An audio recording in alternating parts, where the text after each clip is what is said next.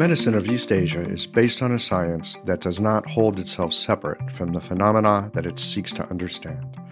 Our medicine did not grow out of petri dish experimentation or double blind studies. It arose from observing nature and our part in it. East Asian medicine evolves not from the examination of dead structures, but rather from living systems with their complex, mutually entangled interactions. Welcome to Qiological. I'm Michael Max, the host of this podcast that goes in depth on issues pertinent to practitioners and students of East Asian medicine. Dialogue and discussion have always been elemental to Chinese and other East Asian medicines. Listen into these conversations with experienced practitioners that go deep into how this ancient medicine is alive and unfolding in the modern clinic.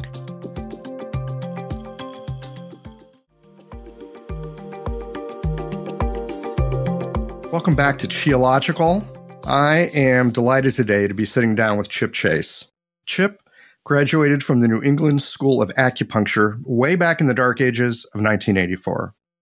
He is the author of numerous articles. I'm not even going to try to list them, as the list would be longer than your arm, other than to say that the latest one he co authored in the most recent edition of The Lantern, it's worth your time. And it's germane to today's conversation as well. Chip is the translator, or he has co authored a number of books, including The Yellow Emperor's Classic of Acupuncture and Moxibustion, a Qin Bowei anthology, and he's done books both on the extraordinary vessels and the channel divergences. I don't know how he has time for all this, as he also maintains a busy practice and he wanders off into the wild for days or weeks at a time. Maybe it has something to do with his inquiry into Taoism and the internal cultivation arts. We're going to get into that a little bit later. Additionally, CHIP is part of the group that teaches engaging vitality. This is a series of tools and methods that explores the overlap between Chinese medicine and osteopathic sensing and palpation. We're sitting down here today for a discussion of the engaging vitality work, along with a look at the eight extras, the divergences, and how we might be able to sense into some of the Chinese medicine concepts that are otherwise really heady. These conversations come to you through the generous support of our sponsors and members.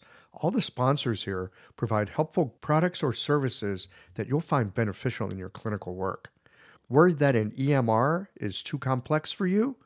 Jane has friendly and knowledgeable support. Mayway Herbs is celebrating the 55th year of their family business. You're invited to make use of their vast library of resources. Are you concerned about the health of Mother Earth? AccuFast Needles is doing something about that. You can too. And later in the show, Anne Cecil Sturman offers up a sinew treatment, and the folks at Blue Poppy have something special to share as well. Do be sure to visit the sponsors page on the Qiological website to take advantage of all the special offers our terrific sponsors have for listeners of the podcast. I don't know about you, but sometimes I take a step back and marvel at my acupuncture needles.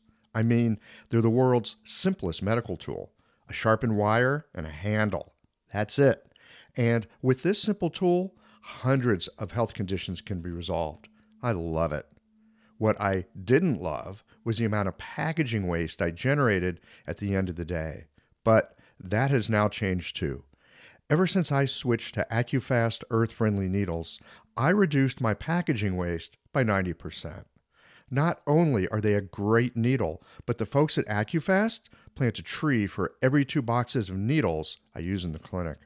By switching to AccuFast needles, you'll be helping patients, planting trees, and joining a community of practitioners changing the world. Like our simple needle, being a part of the solution, it's simple too. Visit accufastneedles.com slash qiological to learn how. Hi folks, I'm Yvonne Lau, president of Mayway Herbs. Our family business turns 55 this year, and we wouldn't have gotten this far without the love and support of our community. We're truly grateful and promise you that we'll continue to work hard to support you and your practice. Please visit Mayway.com to find the perfect Plum brand formula or formulate your own in our dispensary. Our site also has lots of articles, videos, and herbal recipes for you to explore. And tune into our podcast, Chinese Medicine Matters, for insightful discussions on all things TCM. learn about treatment strategies and powerful herbal remedies. As we welcome the month of May, our focus is on women's health. Our newsletter articles and podcast episodes this month will highlight different aspects and unique challenges women face, so subscribe or tune in. And if you're a practitioner, get a discount on our women's health formulas this month. Just visit Mayway.com. This season and every season, trust Mayway Herbs for your health and wellness needs, and thank you for supporting real Chinese medicine. I love how technology can help to automate my office, and I want to share with you my favorite tool for doing so Jane. Jane is a clinic management software in EMR with a human touch. Whether you're switching your software or going paperless for the first time, the Jane team knows that the onboarding process can feel a little overwhelming. That's why with Jane, you don't just get software, you get a whole team. Included in every Jane subscription is their award winning customer support available by phone, email, and chat whenever you need it, even Saturdays. You can also book a free account setup consultation to review your account and ensure you feel confident about going live. If you're interested in making the switch to Jane, head to jane.app slash switch to book a one-on-one demo with a member of their support team. And be sure to mention the code QIOLOGICAL at the time of sign up for a one-month grace period on your new Jane account. Chip, so glad to have you here on Qiological. Thanks for having me. It's really fun. Yeah, I, I always love hanging out and talking with you, man. We could just go on forever.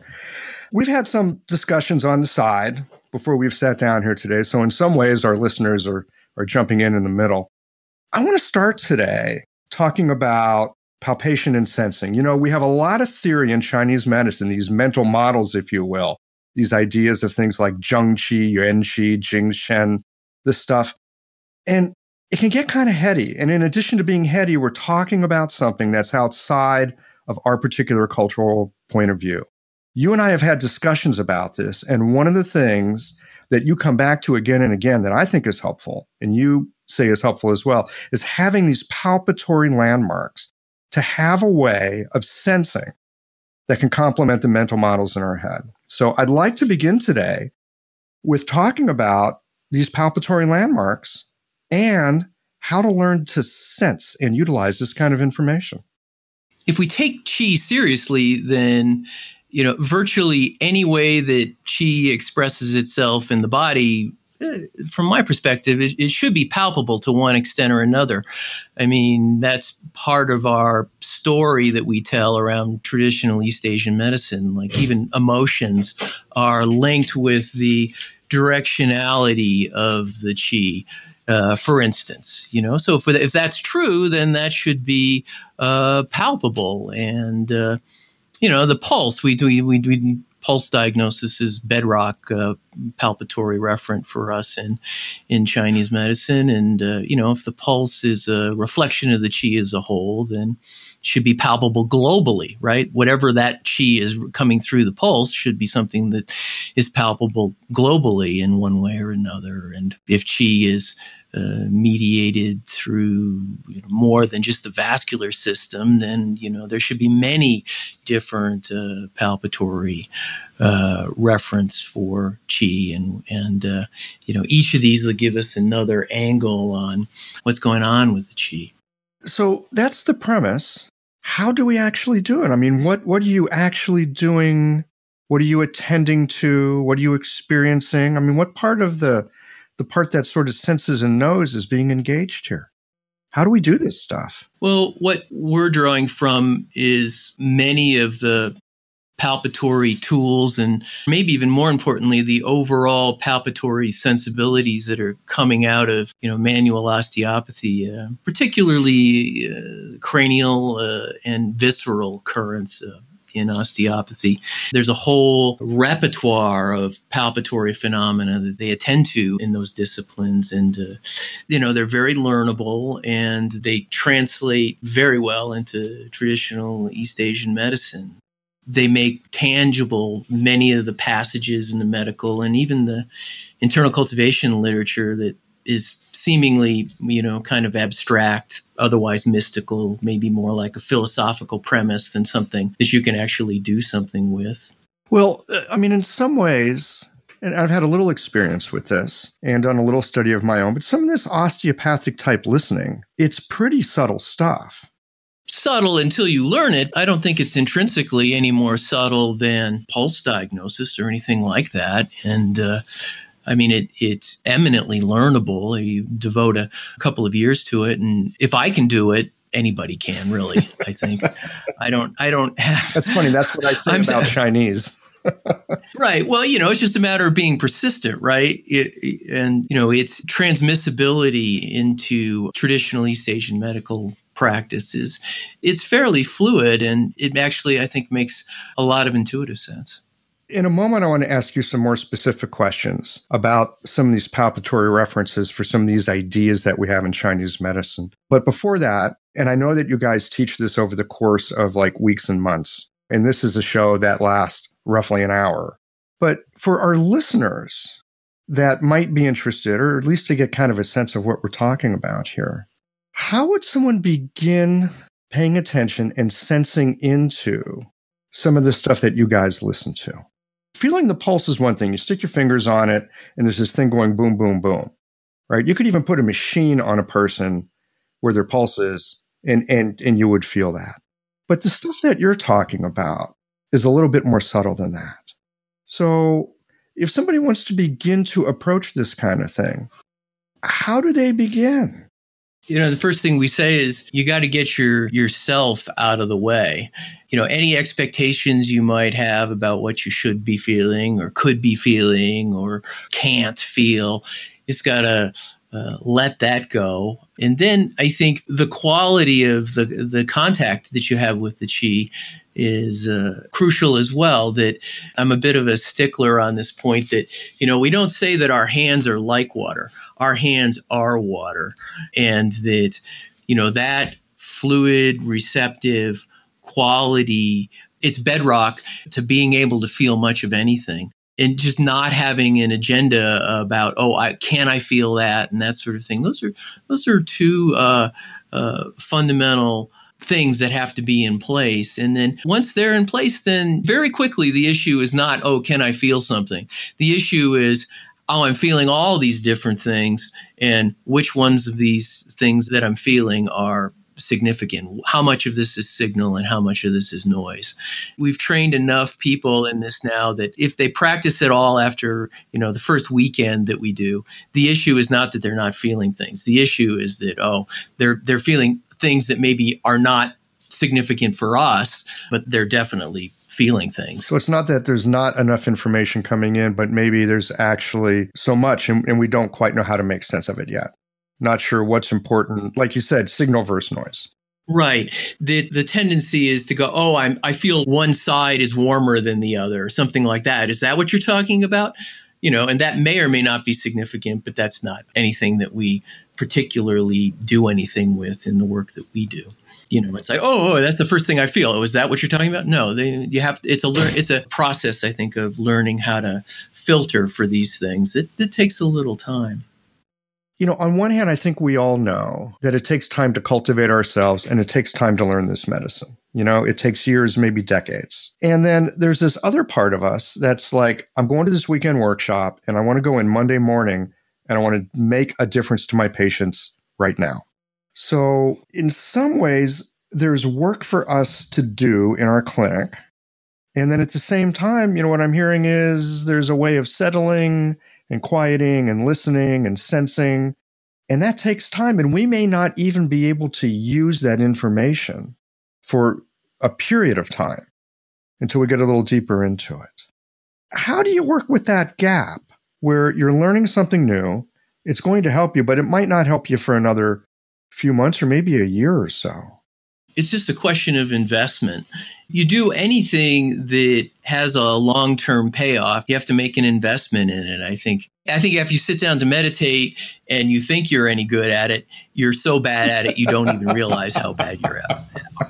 I think that's a great example that it's it's something that's cultivated over a long period of time. I've you know recently been practicing Chinese mm-hmm. calligraphy, you know, and I just laugh at how bad I am at it, right? But I, I can see myself yeah. getting better, right?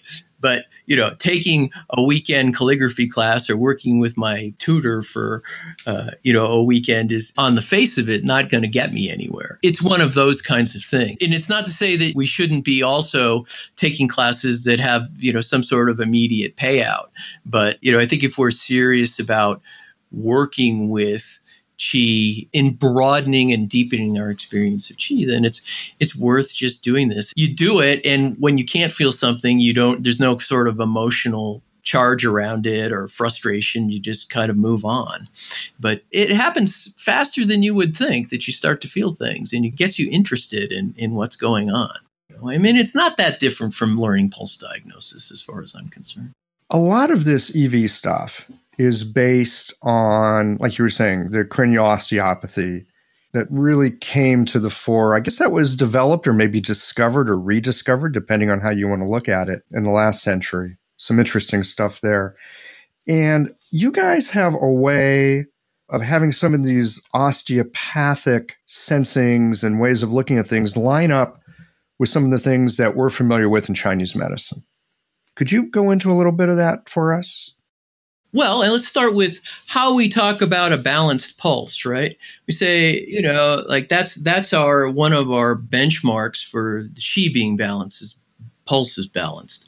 Well, that's also a global phenomena, and we break that down. We say, well, the chi is settled, it's supple, it's integrated, and it's open. And those are four interrelated qualities that we can discern in the pulse, but we can also discern those in the system as a whole. And those are palpatory reference for the chi settling and uh, reaching that place where it can begin to balance itself out. That's the first step on a pathway to, you know, deep and transformative dynamic stillness. You know, another palpatory referent is when we talk about the yang rhythm, which if you people are familiar with cranial work, you, know, you talk about the cranial rhythmic impulse, uh, and that that yang rhythm is for us. It's a a respiration that's independent of the pulmonary respiration, you know, six to eight or 12 cycles a minute, that is a measure for us of the yang aspects of the chi. And of course, you know, you don't have pure yang. You have yin aspects within that and yang aspects within that. That's a brilliant tool for us in a variety of different ways to get a sense of the overall vitality and also like where the chi is the most restricted, least open. It's an immediate measure. It, it locks up if you're starting to overtreat someone. You know, the next kind of layer down that has more to do with yin aspects and particularly aspects that are more reflective of how essence is informing the chi and blood.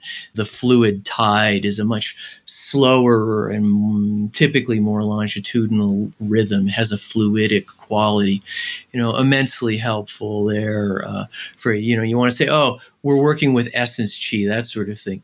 You know, if the fluid tide isn't happening, I question how effective one's engagement of the essence really is if if the f- overall fluidity in the system isn't engaged. And I think, you know, that is a premise that comes both from the osteopathic tradition, but you also see that in the internal cultivation literature.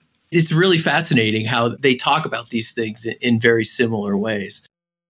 I'm curious to hear more about that. The Taoist literature, I mean, I've read the Tao Te Ching, or I, I, attempt to read on occasion the Tao Te Ching. You know, I open it up and I'm often more confused than enlightened by it, although on occasion it does seem to speak. You know, again, this is one of these things.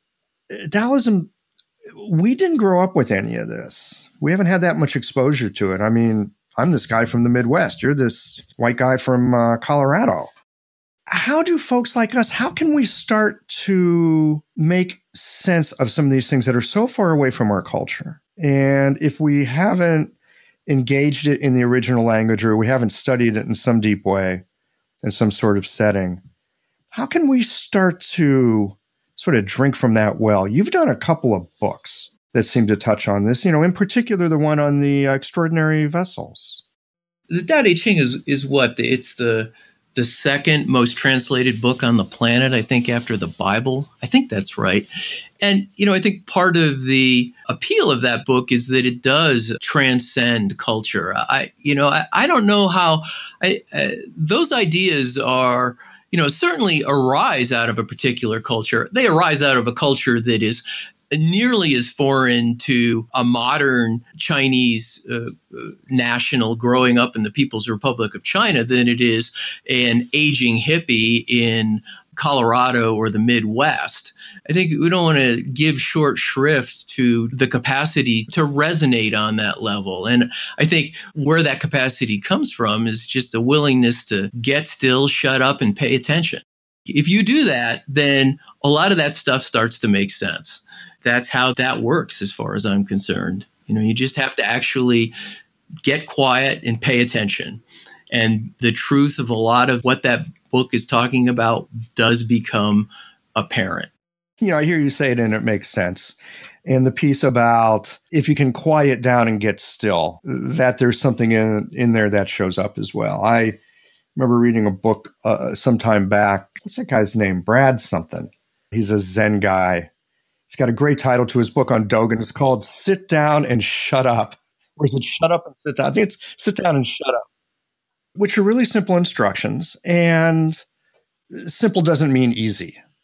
Well, let me give you an example, though. You know, we were talking about the fluid tide and the importance of that fluidity as the first expression of form in the body. Because you know you, you, brought up the Tao Te Ching and the earliest version of the Tao Te Ching uh, came from Guodian and it was unearthed in the 90s and there's actually a new chapter and the title of the chapter is Great Unity Gives Birth to Water or Fluidity.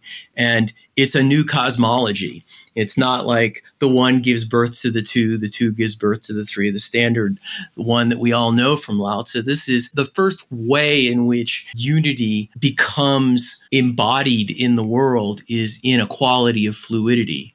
And then heaven and earth uh, show up. And, and it's a, also this kind of recursive, kind of bootstrapping thing where fluidity is what helps unity then produce heaven and earth and whatnot. There's a, a separate chapter, Tai Sheng Shui, is the uh, on that, and that's probably the base level uh, expression of how this concept of fluidity being a precursor to form and structure. I'm calling it our literature. I'm not saying, oh, I'm some foreigner to this literature. I, this is my literature. This is my tradition at this point. You know, I spent 40 years swimming around in these waters and maybe uh, in the shallow end of the pool, but nonetheless, I consider it mine. It's part of the medical tradition. And, and we see it's, it's right here. It's not this foreign thing that we're, we're importing from, you know, some Western osteopathic idea about fluidity. So, well, it's interesting too, to me, especially to hear this Tai Yi Sheng Shui, that this aspect of fluidity, I mean, this is the, the very first thing. And, the, and the, the osteopaths, they're really into the fluid tides. I mean, especially those biodynamic guys, as I understand it, my limited understanding. They're really into these different aspects of both fluidity and stillness those are two currents in the overall sea of internal cultivation in in Asia and particularly in China that are of great interest to me. And and you see these these people. It's it's fascinating to watch them kind of appeal to Asian experiences of these phenomena to explain it themselves. They may go to India, they may go to China, but they're they're looking for some language. And in fact, the combination of well, they can talk, you know, much more explicitly and clearly about the palpatory experience. And then what we have coming out of Asia is a larger conceptual framework that makes a lot of sense to them and, and they appeal to that. So there's this mutual informing this of experience that is uh, it's really wonderful. And we're and we can take that and really apply that in a very pragmatic way in Chinese medicine and acupuncture and herbal medicine as well, especially with the fluids, especially with the fluids. Hello, everyone. Anne Cecil Sturman here. A working knowledge of the eight extraordinary channels from the unbroken oral tradition of acupuncture is valuable beyond words. The power of these channels is tremendous if the practitioner has well integrated diagnostic, theoretical, and practical skill. You'll be familiar with Dumai, the governor channel, or the Sea of Yang, the primal reservoir of Yang, which ultimately finances all movement and growth. But this channel also governs the ability to self determine. The psycho emotional presentation of your patients can be matched to a classical activation of this channel, clearing impedance in the free flow of yang qi to body, mind, and spirit. I'd like to share with you the marvelous potency of the Du channel in a full length live treatment video from the seminar I taught last year in Melbourne, Australia. It's at annececilsturman.com forward slash sinews 2024. Click on the Jump to Free Teaching button or see the link on my Instagram page at Anne Cecil Sturman. Thanks, Michael. Back to you. Just hearing you a few moments ago talk about that you've been swimming in these waters. You've been reading these books, you've been swimming in these waters. It might be the shallow end of the pool, but you're in the pool. And I remember a, a, conversation with the guys at Eastland Press some months ago when I was in Seattle. It's it's actually one of the shows, the one on the early history of Eastland Press. And one of the things that Dan and John talked about was that Chinese medicine isn't just something that's over there and we're kind of grabbing pieces of it over here, but it it's actually something that's ours as well. And we have our piece to contribute. It's not like it's someone else's tradition it's also our tradition. And it's our job to take what we have and blend it with what we're getting and evolve it along. And, and in fact, I, I, think when you look at the history of Chinese medicine, dynasty to dynasty, place to place, uh, we see this blending and this incredible evolution that happens in all kinds of different ways. I mean, it's more like a weedy garden than it is a cultivated field. You know, there's just so many different currents and, and ways of taking some very basic principles and applying those first principles and seeing how does this work and how can I help people with it. You know, a great example of that, the engaging vitality work and coming out of the osteopathy is two principles that, you know, more than the techniques, it's very explicitly stated that that self-regulatory mechanism in, in the body, what we, you know, we talk about as chi, in all its manifestations, that that's inherently intelligent, that it's smart, and that what we fundamentally have to do is to listen to that. I mean, there's very explicitly used the word listen, that if we listen to that, it'll tell us what the problem is. It won't tell us necessarily what to do about it, but it will tell us what the problem is. And this is explicitly laid out in the osteopathic tradition. Now, I think that is not a particularly foreign idea to most practitioners of traditional East Asian medicine that that's like, oh yeah, they're on board with that. But where exactly in our literature does it say that? Well, if we think about it, most often we say, oh, the chi is excess or deficient. We're using active verbs to do things to the chi. We're tonifying, we're draining. We're not really talking about the inherent intelligence of the chi. And yet, one of the you know the fundamental premises of Taoism, uh, Taoist philosophy, you know, coming out of Lao Tzu is this notion of ziran, you know, the self-so nature, the spontaneity, the naturalness. That what is that in the naturalness of the Tao, the expression of that in the body, but in intelligence. And this is a great example of how you know we have these two different kinds of traditions having a similar insight and they can inform one another and create something new. And that, that's also been happening in medicine, particularly medicine in Asia, for millennia. That Indian ideas have made it to China, Chinese ideas have made it to India and Tibet, and that sort of thing. And it's just happening at a faster and more uh, nuanced rate than ever before in history, like everything else. I want to talk about the extraordinary vessels. You've done a little book on that. I think it's only, what, about two inches thick, just a little one. In that book, it seems like there's some alchemical aspects to the extraordinary vessels. I want to get into that in a moment. The other thing that I've been hearing, just I talk to lots of different people on the podcast, and I've been hearing this idea lately about the eight extras as being very helpful for psychoemotive issues as well. And it sounds like traditionally they've also been used for different kinds of alchemical transformations. I was wondering if you have some thoughts about that. The Qi Jing Ba Mai Kao, the Li Shizhen's book on the eight extraordinary vessels, uh, was literally the first text that I studied when I got out of acupuncture school. I had a little bit of Chinese, and Kiko Matsumoto had been at the school when I was there, not only taught me some Japanese acupuncture, but just really got me interested in the whole process by which we look at texts and do things something practical with them. So as I'm trying to become my own practitioner, I pick up this Qi Jing Ba Mai Kao and in the first couple of introductory chapters it becomes very clear that uh, Li Shizhen makes it clear that we have to really understand the medicine and the alchemy, that these are very separate. They are definitely separate, but they are overlapping domains. So that I think is where I got interested in the internal alchemy aspects of things, you know, through the Qi Jing Ba Mai Kao. And, you know, then when Miki Shima and I started to do a, a formal translation in the late 90s, done that for many years. I had this idea that, oh, I'm going to do some research on this. And what's going to happen is that I'm going to figure out some sort of extraordinary vessel qigong that uh, Li Shizhen was doing, and that he's actually quoting from a, a, wide swath of the internal cultivation literature in a way that makes it difficult to nail down any one tradition. It's sort of the common property of the tradition as a whole, as opposed to any one particular current of it.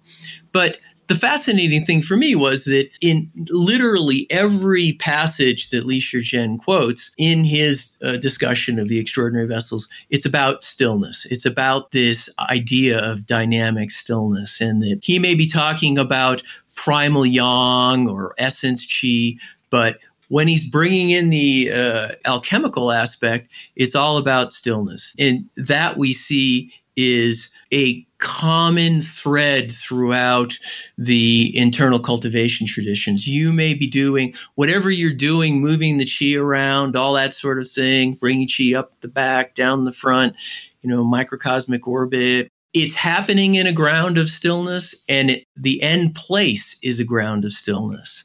Whatever we're going to say about the extraordinary vessels in relationship to the internal cultivation tradition has to acknowledge the centrality of that principle in what we're going to do with them. You know, if we're going to say, okay, we're going to use the extraordinary vessels to access primal chi, well, that actually happens in a ground of dynamic stillness.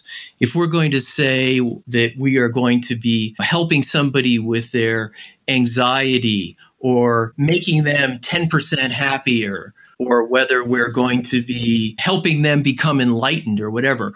All of that, whatever our engagement of the chi through the extraordinary vessels is, is really happening in a ground of stillness. It's really easy to kind of acknowledge that and then set it aside because it, it's much easier to go, okay, I've got this protocol for this. This is how I'm going to access the primal chi, or I'm going to do X, Y, and Z. And that, that sort of gets overlooked. So so this brings up a question for me.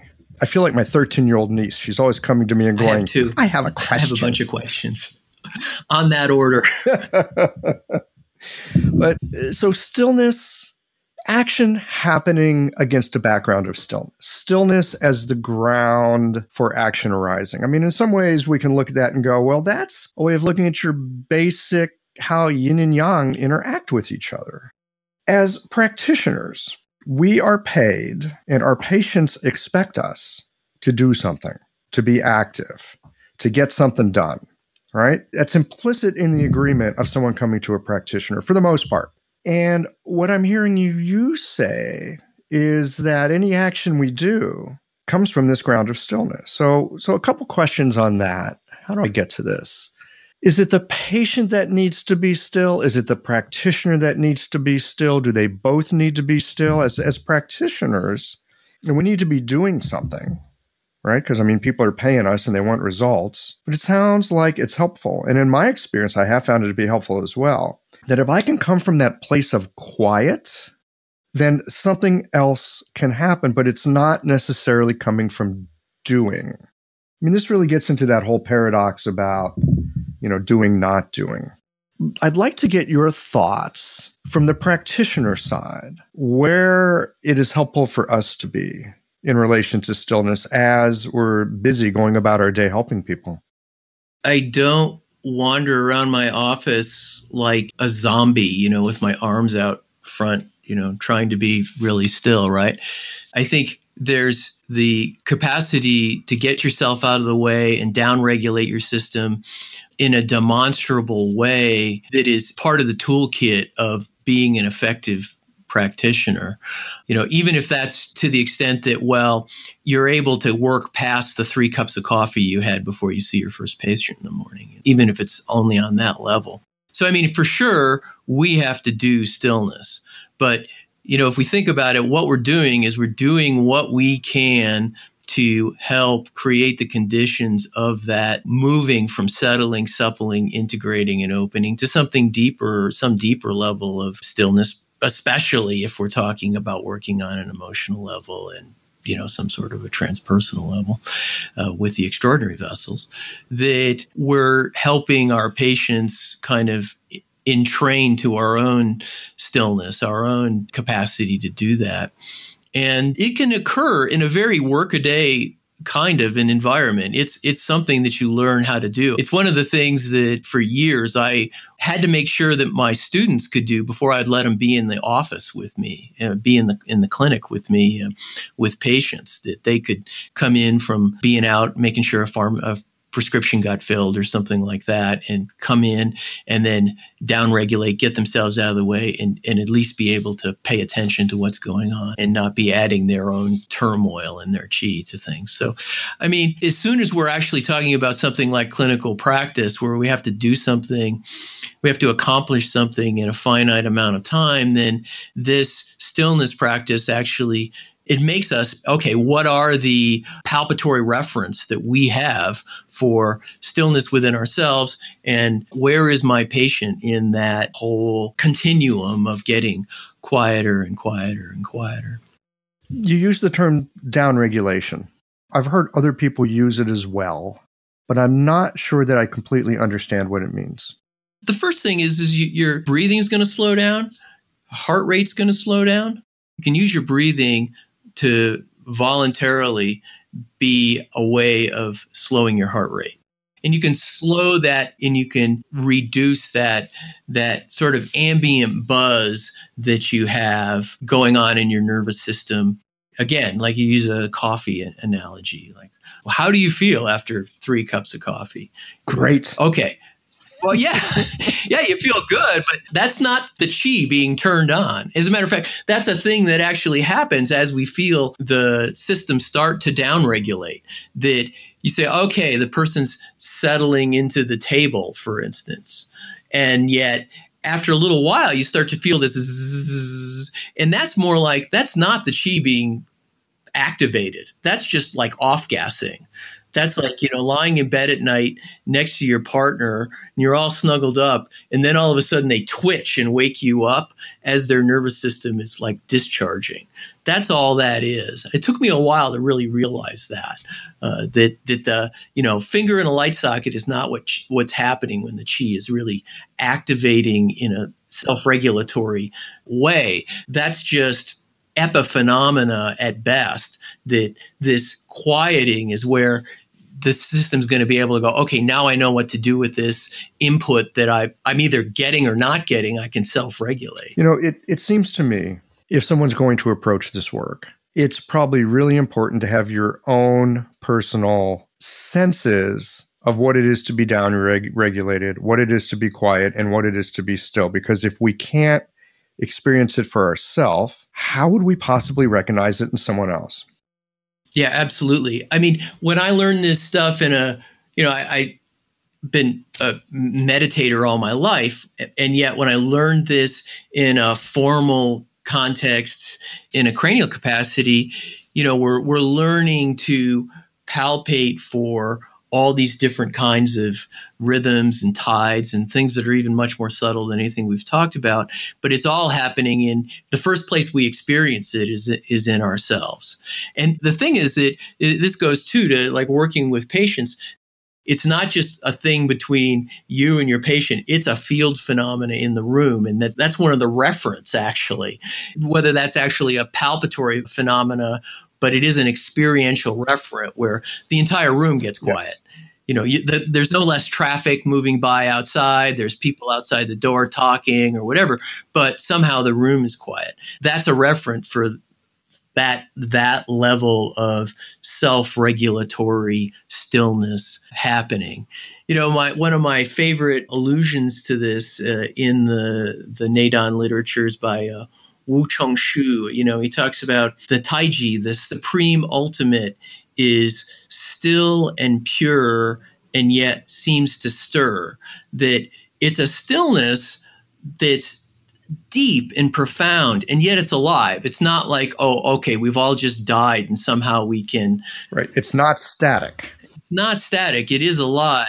That passage for me is is such a, a rich allusion to what the ground of you know, real deep transformation is in the internal cultivation tradition, uh, you know, the, the Neidan tradition. It's it's that. That's where primal chi is. Primal chi isn't this kundalini thing that's blasting up your your central vessel and fire coming out of the top of your head.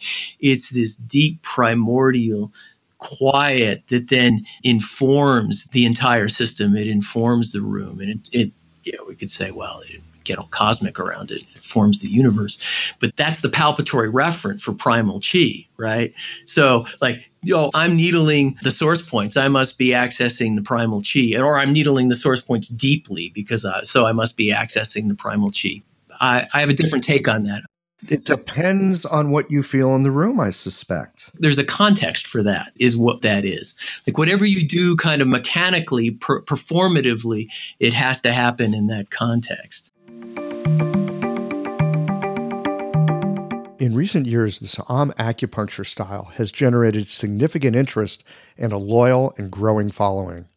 In the Sa'am approach, a precise diagnosis leads to a four needle treatment to address the five element and six chi imbalances in the body. The four needles target the controlling and generating cycles. It's common using this method for the needle sensation to be stronger than in many other styles. Thus, the choice of needle becomes important. The Unico brand of needles lends itself to both strong and gentle techniques. These superior needles are made of uncoated Japanese surgical stainless steel and feature the best guide tube on the market with its unique beveled edge. Additionally, Unico needles have a tensile property that helps with freehanding needles into Jingwell points and allows you to more easily feel the arrival of chi. Blue Poppy is the exclusive importer and distributor of Unico needles. Use the code QI2024 to save 10% off Unico needles at www.bluepoppy.com. You'll be glad you did. Well, I am definitely familiar with that sense, especially of coming back into the room, where I walk into the room and it's just different. And you use the term field phenomena, and that makes sense. I've done some reading on Rupert Sheldrake's work with uh, morphogenic fields and such. And, and, you know, I think as human beings, we know the power of these fields because we can sometimes just walk into a room and go, ah, and there's other times we walk into a room and go, I'm getting out of here. Field phenomena is true. And then I don't think you used the word intention. Maybe you did, but it came up in my mind. And I wanted to ask this question because I hear this a lot that that intention, I'm using air quotes here, intention is important. We have to have intention in our work. A practitioner's intention is somehow germane to a good treatment. And I mean, I just don't know about any of that. Because often for me as a practitioner, I mean, I want my patient to do better. I want them to feel better. I want them to heal, whatever healing might be for them. But my idea of what might be right for them and what's actually right for them might be two really different things. So I'm not sure really what I think about intention. It's it's a big question for me. It's it's got a giant question mark after it. Certainly people can project their own chi, right? I'm going to project my chi with such force that I, uh, you know, knock you across the room without touching you. You know, we see Qigong masters do that kind of thing. And that's an intentional manipulation of Qi, which is fine. That's like You Wei. That's using activity, right? That's, that's an active in, in, engagement, right? You know, so, oh, I'm going to needle this point and with an intention to do something else. And that there's certainly a place for that. I want to, before I say anything else, really acknowledge the place for that. That, that if we're going to talk about something like, uh, effortless activity, wu wei, that's not that we're not doing it, anything, but what we're doing is we're doing the most appropriate thing at a given moment. And that may in fact be something very intentional. But the aspect that really interests me that I've really tried to cultivate in myself and what I have to say about this has much more to do with kind of what underlies that intention, which is attention. Just simply the capacity to attend.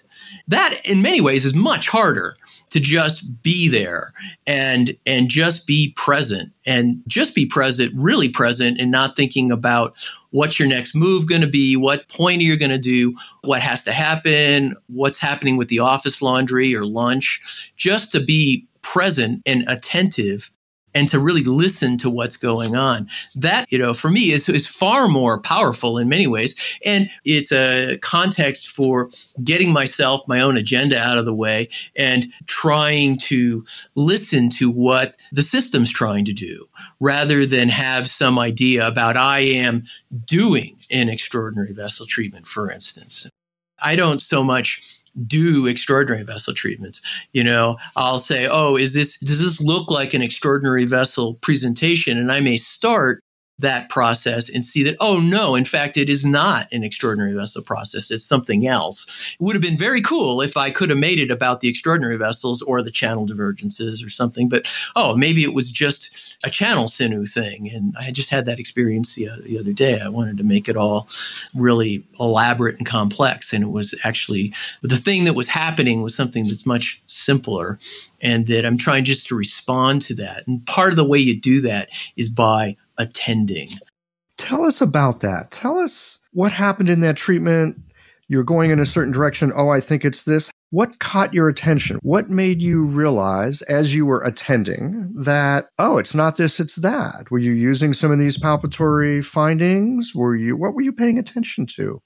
You know, because I know often I've got an idea in my mind. I've got like a map. I'm going from here to there, and I know these points do this and that. And it's very easy to, to get stuck in that map of my mind. And yet, I also have had moments, luckily enough, when I just catch something. I put a needle in and go, oh, that's so not right. So I'm just curious to hear what your process was around catching this. It's actually a very simple case at the end of the day. And the patient had come in and he had been sick and had some lingering sinus congestion occurring in a larger constitutional context of uh, you know his uh, some pretty weak lungs and that sort of thing. So i was doing some of the the cranial assessment that we do in the engaging vitality work assessing for cranial based strain patterns and saying, well, okay, fine. You know, I'm factoring all that into my phlegm heat in the lung orifices and thinking about my herbs and, you know, what channels go through there and whatnot, and feeling his cranium. And as I'm doing this, assessing also his ethmoid and going, wow, there's it's it's sticking on the left side. And this is maybe a this is a little embarrassing to say, but like I know this guy. He's actually my personal trainer, and he's also a wrestling coach. And but part of it is uh, it's really easy for me to forget background information until it's immediately necessary when I'm palpating. You know, so I'm just palpating and going, wow, this guy's ethmoid is really stuck. And that's significant. And then I'm really like, oh, yeah, that's right. Three weeks ago, he got clocked by one of his high school wrestlers in the nose and it jammed up his nose. I mean, he still has a scar there, but I'm just all feeling what's going on there and like going, oh, wow, your ethmoids, that's significant. You know, so I, I, I didn't intellectually bring that in as something. It was just something I felt. So was trying to figure out how to get his ethmoid to, to, to release. So I'm, I'm actually up, you know, kind of on the bridge of his nose there, thinking, well, what what is that, and how do I do that? And one of the things that Dan Bensky and I have done is we kind of mapped out the channel divergences through the nasopharynx and the throat up through the cranial base and looking at where their terminuses are in the head and thinking about those in terms of cranial strain patterns. So I'm thinking, oh, is this, you know, second confluence or third confluence? And that's going to be the thing that, or maybe first confluence, is that going to be the thing that, that really releases that? And we have a way of, of checking that. And none of that is actually significant. And I go back and I take his pulse and his right no, his left proximal position superficially is just a little hard. Oh, maybe it's a bladder channel thing. Oh, wait, the bladder channel ter- starts at bladder one. Oh, so I do channel listening and the manual thermal technique that we use for picking points and oh bladder 67 so this is like a channel sinew thing on the opposite end we do bladder 67 and his ethmoid releases you know and then everything else you know the clouds parted, the sun right. came out. You know, he said, "I can breathe now. I can yeah. see clearly now." Eh, you know, whatever. But I mean, it was an example of where I, I wanted to make it something, you know, kind of, kind of a little cool, but actually, it was something much simpler, and I just had to really pay attention to that and go, "Nope, nope, that wasn't right." That's a great example. And it brings up another thing that's kind of near and dear to my heart, which is I am so often wrong about so many things. And in clinic, I'm often wrong. Uh, hopefully, I'm wrong in ways that are helpful to my patients because it gets me back on track to something that might be more helpful. Well, I mean, we're taught to want to be helpful and we want to be helpful, and God love us, we want to be right, but so often we're wrong. It's great hearing what you've just described. You've got these different ways of paying attention and attending to what's going on so that you can course correct as you go through your treatment. Well, I mean, I think, you know, the more palpatory tools you have and that you are attending to, the less likely that you are to go, oh, I'm the pulse person and the pulse must be right, right? Because we know the pulse isn't always right. I mean, they've known that since the Nanjing. That's a that's a thing in the Nanjing. That's how they kind of developed abdominal diagnosis. So sometimes the pulse doesn't. Why doesn't the pulse always tell us the the right information? So it's kind of like a a willingness to prove yourself wrong. That's really the basis of scientific method, right? You know, you have to be kind of fearless about that. And it's funny, like, you know, patients actually, they come to really appreciate that when you go, no, no, we can do better than that. Because they don't know whether you're BSing them when you go, oh, that's great, right? But if you go, no, no, I think we can do better than that. Ah, I like that better. At very least, it means that you're taking the time to pay attention. Yeah, yeah, yeah. It's like sometimes I'll I'll take a needle out of somebody after I put it in, and they're like, "Why'd you take it out?" I go, "Wasn't right." Yeah, yeah. So, oh, yeah, wow, right. this guy's paying attention. You mentioned the divergent channels, and and I wanted to get to that. I know we're getting a little close to the end of our uh, conversation today. But I wanted to, to touch on the divergences a bit. You mentioned it here in this treatment that you were just talking about. It's something I wanted to speak with you a bit about today. I don't know about you when you were in school, but I know that for me, the divergences seemed kind of like a footnote. We got a little bit about it, but not much. And I can't say that I really know much about the divergences at all. And you've written a whole book on it. I think that uh, the reason that you haven't seen much on the channel divergences is, is because there isn't much. You actually got me thinking about this not too long ago, but really, this is the golden age of channel divergence therapeutics, the last 30, 40 years. Prior to that, there is very little in the literature. There's only one chapter in the Neijing that really explicitly speaks to the channel divergences. The other places where people say, oh, that's a channel divergence reference, you're really reading into the literature in, in very questionable ways. Uh, you know, this notion, for instance, that uh, chapter five of the Ling Shu, when they talk about extraordinary pathogens entering the separate channels, is a, is a reference to the channel divergences, is just uh, you know, really indefensible on sinological terms. Like the, the, it doesn't work grammatically, it doesn't work in the context of the passage itself. It's incoherent on lots of different levels. And that's not to say that you can't do something with that, but it's an example of how we've really had to read into the literature uh, kind of uh, with uh, many grains of salt in order to come up with anything more about the channel divergences than what it says in Ling Shu 11, where they just lay out the trajectories and you have to infer from there what they do. So there's not much in the literature. And you say in the past 30 years or so, there's been much more of a look at it. I'm curious about your particular perspective on these. What are your thoughts on on the divergences in terms of the kind of pathologies that might show up with them? And how would you know? I mean, you mentioned in this uh, just a moment ago in this treatment that you thought maybe there was something to do with the divergences. What kinds of things are you looking for when you're thinking about the channel divergences being an issue? And then how do you go about treating that stuff? Well, okay, so let's start with the channel divergences are yin yang pairs is bladder, kidney, gallbladder, liver, that sort of thing. There's six yin yang pairs. And the pairs communicate with their associated viscera. And then they all go through the chest. Uh, some of them go through the heart, some of them just go through the chest in a more general area, in a ge- more general way. And they transit the throat and terminate as a single unit on the yang channel in the head, their associated yang channel in the head. So that's all we can really say about them to the extent that what kind of chi they contain. I think the most reliable thing we could say is well, they access zong qi, the qi of the chest, which is, you know, kind of the sum total of all the different qi in the body, really.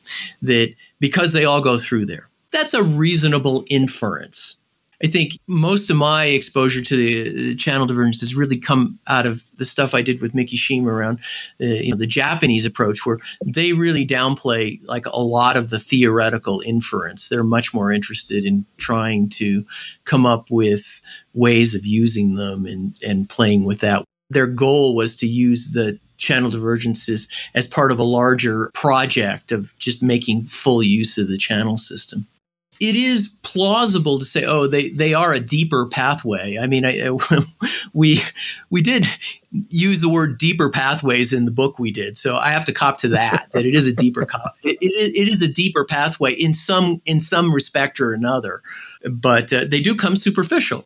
And they go to the viscera, so they go they go surface and they dive deep. Right. So so that I think that there's that. You know, I think if you see a deep problem, that's a plausible question. Oh, could this be a you know something that's more about the viscera than the the channel itself? That's a possibility. Then, you know, something where you have, oh, I think this is a kidney problem, but it's actually somehow related to something that's going on in the chest, the throat, or the head. That's an obvious question to ask. Could that be a channel divergence thing? Now, you know, I spent uh, a lot of time trying to lay out these different diagnostic criteria that Miki was into in the 80s in the book, you know, with uh, kind of the Manaka style bias based methodology. And Miki liked to do a lot of stuff with Akabane around picking channel divergences and that sort of thing. And for me, I keep it much more simple than that over time, it, there seemed like, oh, there is a pulse quality that I also associate with the channel divergences. And that is like a lack of consolidation. Like a pulse could be big and strong, even, but you don't, you can't feel the borders. That whether that is something that is at the end of a treatment, you you've improved the pulse, but it, it's it's unconsolidated in that way, or unconsolidated could also in this context maybe mean overly con- consolidated as well. It's like the border is is unhealthy in some way. That's something that makes me think oh could this be a channel divergence treatment? You know it is I don't want to oversell it as the palpatory referent for the uh, channel divergences because I think there's a lot more. A lot of people are talking about the channel divergences now, much more than ever before. But not many people are I, that I know are saying, "Oh, I have a palpatory referent for the channel divergences." When I feel this, and I can transmit that palpatory referent to interested and committed individuals, recipients, then I'm interested in that because I don't think we have uh, an optimal set of palpatory reference for the channel divergences. It, you know, nothing near what we have in terms of the extraordinary vessels, where you have two different systems of of uh, of abdominal diagnosis, uh, uh, virtually two different systems of pulse diagnosis uh, coming through the Qijing Ba Mai Kao and uh, the Bin Hu Mai Xue, both Li, Li Shizhen's work and then you know some of the other things that we do in the engaging vitality work where we listen to the extraordinary vessels through the fluid body. That's an inference drawn on how Li Shizhen put everything together for the extraordinary vessels. We really have nothing like that in the channel divergences. Well, maybe it's our job at this time, since there's so much interest, to start to find these patterns and share them, see if they hold up. Right. You listeners out there, you get on that and Michael will have you on the show. Is there anything else that you'd like to leave our listeners with? Michael, I would really like to paste in a little earlier a, a, a definition of what I think the alchemy piece is and how it works and how it relates to everything else. Because I mean, one of the things that we kind of skipped over was well, why are we talking about internal cultivation, and why are we talking about, to some extent, why why am I, I interested in the the Neidan current in particular? Uh, and you know, this really does come through the Qijing Ba Mai Kao, where that's the current that Li Shizhen is is presenting to us. But the neidan itself is really, you know, inextricably connected to all of the other internal cultivation practices, or many of them that are probably going to be of interest to traditional East Asian medicine practitioners in the West. Zen is a great example. Like you can't really talk about the development of that alchemy tradition without acknowledging the conversation that it has had with the Chan uh, current, the Zen current in China. And it's a filter through which we can access many different currents of internal cultivation practice. And the thing about it is, is that it is among the most embodied. Fundamental premise of that is that it is an embodied process of transformation that, you know, we don't just work for with chi as a means for making our physical vessel ready for something more real, something more subtle, something more transcendent that, you know, we're always working with chi. And, you know, because we or always orienting to chi on some level or another, particularly, you know, through the extraordinary vessels, for instance, that those ideas are at least potentially translate to the medicine. That was Li Shizhen's idea about that. So, you know, it's it becomes a matter of saying, well, if I understand the principle of what is being transmitted in this this uh, Neidan current, and I understand that principle, how that principle works in my own body. I can experience it in my own body. Then why shouldn't that principle be operable on some level or another in another person's body? Uh, and that then the, the the trick is, well, how what means do we have for actually tracking that? You know, as you said, the first thing we need to do is we need to be able to experience these things in our own body. But then beyond that, we need a vocabulary, really a consensual vocabulary of palpation to say, oh, yeah, I feel this going on. And you know, so you have some capacity for inter-examiner uh, accord on what we're feeling, and and you know that's where some of these osteopathic palpatory skills really provide a, a great link for translating these these ideas and internal experiences into something that's you know much more clinical. You know, that's a a, a big part of uh, you know my interest in this. I'm i'm not trying to be a historian or present myself as an authority certainly not an authority in any particular current of uh, neidan. As a matter of fact, I'm more, much more interested in the larger currents uh, because I think if if those are there and those those transcend any particular take on neidan, I think they're more likely to be real, and those are the ones that we want to really be looking at in terms of our engagement of that literature in medicine. Like stillness is a, a great example of that. In essence, could I say we should put down the Facebook feed and sit down on the cushion instead? Well, what's Facebook? oh, man. Hey, Chip, I always enjoy our conversations. Thanks so much for being here today. Thanks as always for listening. If you liked this conversation, if you learned something new or found a moment of inspired insight, share the episode with your friends. If you want to support Qiological, there's just one way to do that. It's by going to the website and becoming a member or leaving a one time contribution today. Well, folks, that's it for today.